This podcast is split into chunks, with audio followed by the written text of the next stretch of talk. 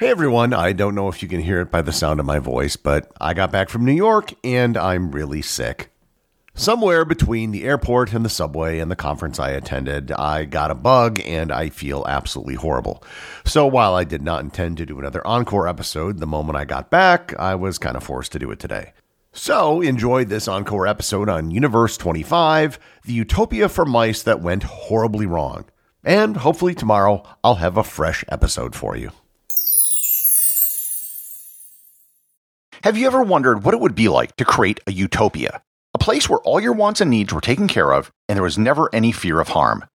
Creating such a world for humans may be far off, but one man did try to create a utopia for rats. He created a world that had everything they would ever want and where all their needs were taken care of. But it didn't turn out like anyone expected. Learn more about Universe 25 and how a utopia turned into a dystopia on this episode of Everything Everywhere Daily.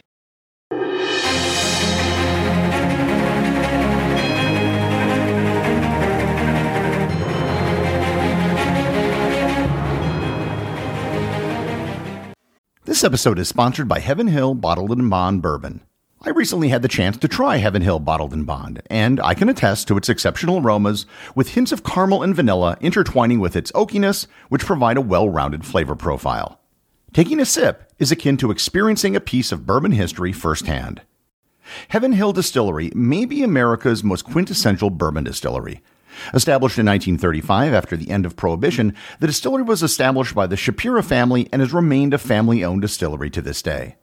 In 1897, Congress passed the Bottled in Bond Act, which set forth strict rules for any bourbon labeled bottled in bond. Heaven Hill Bottled in Bond bourbon goes beyond the stringent requirements of the law by aging its bourbon for seven years, not four. The end result is a gold medal winning bourbon that truly stands out. Available nationally, look for a bottle at your local store. Heaven Hill Bottled in Bond. Heaven Hill reminds you think wisely, drink wisely. This episode is sponsored by ButcherBox. Summer is right around the corner, and that means cookouts. No matter what your preferred food is for a cookout or a barbecue, ButcherBox can help you make it the best. If you want to serve up some hamburgers, ButcherBox has grass fed ground beef to make the perfect smash burger. Want to cook up some steaks? Well, ButcherBox has that too, with some of the best cuts of steak, such as New York strip, ribeye, and filet mignon. Do you like grilled chicken? Well, ButcherBox has some of the best pasture raised chicken that you will find anywhere. And if you really want to wow people at your next cookout, you can try grilling some of their wild caught salmon on a cedar plank. Sign up at butcherbox.com slash daily and get a special deal. ButcherBox is offering my listeners a free for a year offer plus an additional $20 off. You can choose salmon, chicken breasts, or steak tips free in every order for a year. Sign up today at butcherbox.com slash daily and use code DAILY to choose your free for a year offer, plus get $20 off your first order.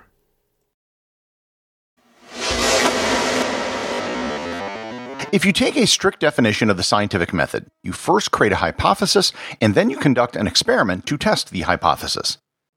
While it's great when science works this way, often the most interesting results will come when someone just says, let's try this out and see what will happen. This was the impetus behind the study, which was the subject of this episode. An ethnologist by the name of John B. Calhoun, who worked at the National Institute of Health, devised a study in 1958 that would take place on Norwegian rats. In a barn in rural Maryland, he created what he figured would be a rat paradise. In this rat utopia, there would be no shortage of food or water. There would be no predators. Plus, there would be plenty of space for the rats to live and build nests. The area for the rats was divided into four parts that were 3 meters by 4.3 meters by 2.7 meters in height. There was a hallway around the structure, and all of the rooms had glass ceilings so the researchers could see what was happening. He ran these experiments for a total of four years before having to cease the experiments to take a sabbatical at Stanford. He wrote up his findings for Scientific American, and the results became famous in several communities. But more on the results in a bit. In 1968, he once again went back to the Rat Utopia blackboard, and this time he ran the 25th version of the experiment, hence the name Universe 25.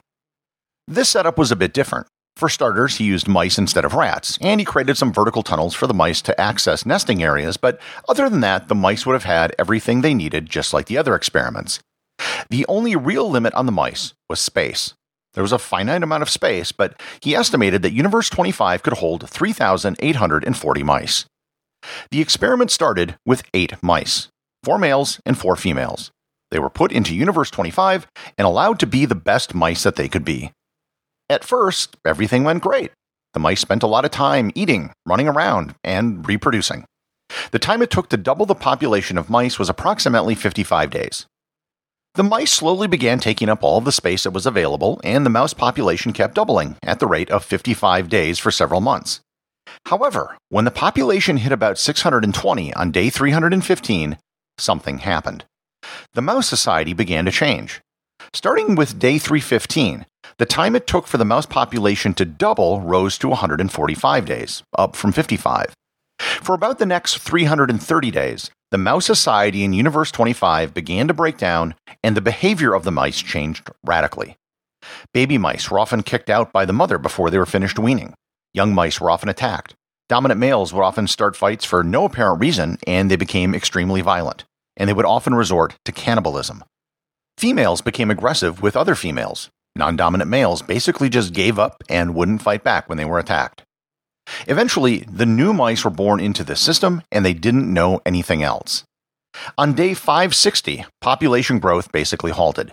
The mouse population hit 2,200 mice, which was well below the number of mice that the universe could theoretically hold. This began what became known as the death phase. On day 600, the last mouse was born. Reproduction among the mice totally stopped. None of the mice, male or female, were interested in reproducing.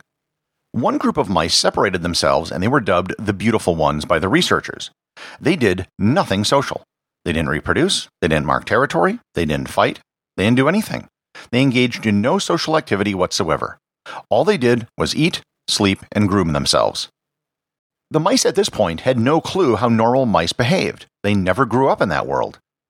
Eventually, the entire population of Universe 25 became extinct and it wasn't from a lack of food, water, or even space. There was plenty of space, especially towards the end as the population was nearing zero. What Calhoun found in Universe 25 was basically the same thing that he found in the other previous 24 universes. The population would grow rapidly. At a certain point, the mice or rats would engage in antisocial behavior, and the social order would collapse. All the mice would shift to solitary activities, reproduction would plummet, and eventually the population would go extinct. Calhoun dubbed this change a behavioral sink. The big question on everyone's mind was what did the results mean? One problem is that everyone seemed to read into the experiment whatever they wanted to. There have been many different interpretations of what the results meant. The first and most obviously direct interpretation was that the change in behavior was due to overcrowding and overpopulation. This is certainly a plausible hypothesis. However, the population didn't come close to its maximum capacity and given the parameters of the experiment, there were never a shortage of resources. Another explanation has to do with social roles. There are only so many social roles that can be filled in a mouse society. When mice fall outside of these roles, such as being a dominant male, in nature they would just go off somewhere else and perhaps find a different mate. In Universe 25, there was nowhere to go. This caused social problems to be inserted into the mouse society that otherwise would never exist in nature. Yet another theory is that there was too much socialization. Laboratory rats raised in isolation can often have stunted development. However, perhaps there are problems that can be at the other end of socialization as well. Those were just the theories to explain what happened to the rats and the mice. Everyone then had theories for what it meant for humanity. In the 1960s, some felt that the overpopulation and dense crowding in cities like New York had led to a general sense of apathy. This, it was claimed, was reflected in the murder of Kitty Genovese in 1964, which was reportedly witnessed or heard by 38 people, none of whom came to her aid or called for help. The experiment was used to explain the breakdown of the family. Female mice unwilling to care for their young and violent males were compared to what was happening in people. Movies like Soylent Green were analogous to what some people thought was happening in Calhoun's rat universes. And recently, some people have been making connections between the experiment and how people react on social media. They compare the behavior of subgroups of people on the internet to how some of the mice behaved when they suffered from too much socialization. However, many of these opinions were just that opinions. They weren't backed up by any actual data, they were just ideas that people were spitballing.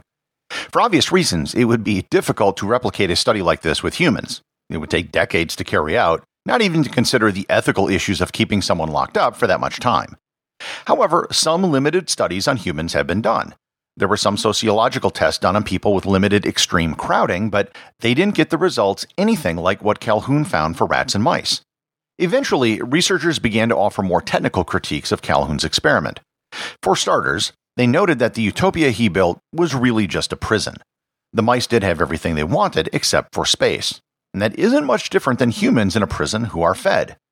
Mice in the wild would never live their entire lives in confines so small. As with prison, it allows for the most aggressive mice to control everything, which eventually leads to the breakdown of the whole society. Over the years, the interpretation of Calhoun's experiment has changed to reflect whatever the current issue of the day is. Ultimately, humans are not rats or mice especially when it comes to socialization.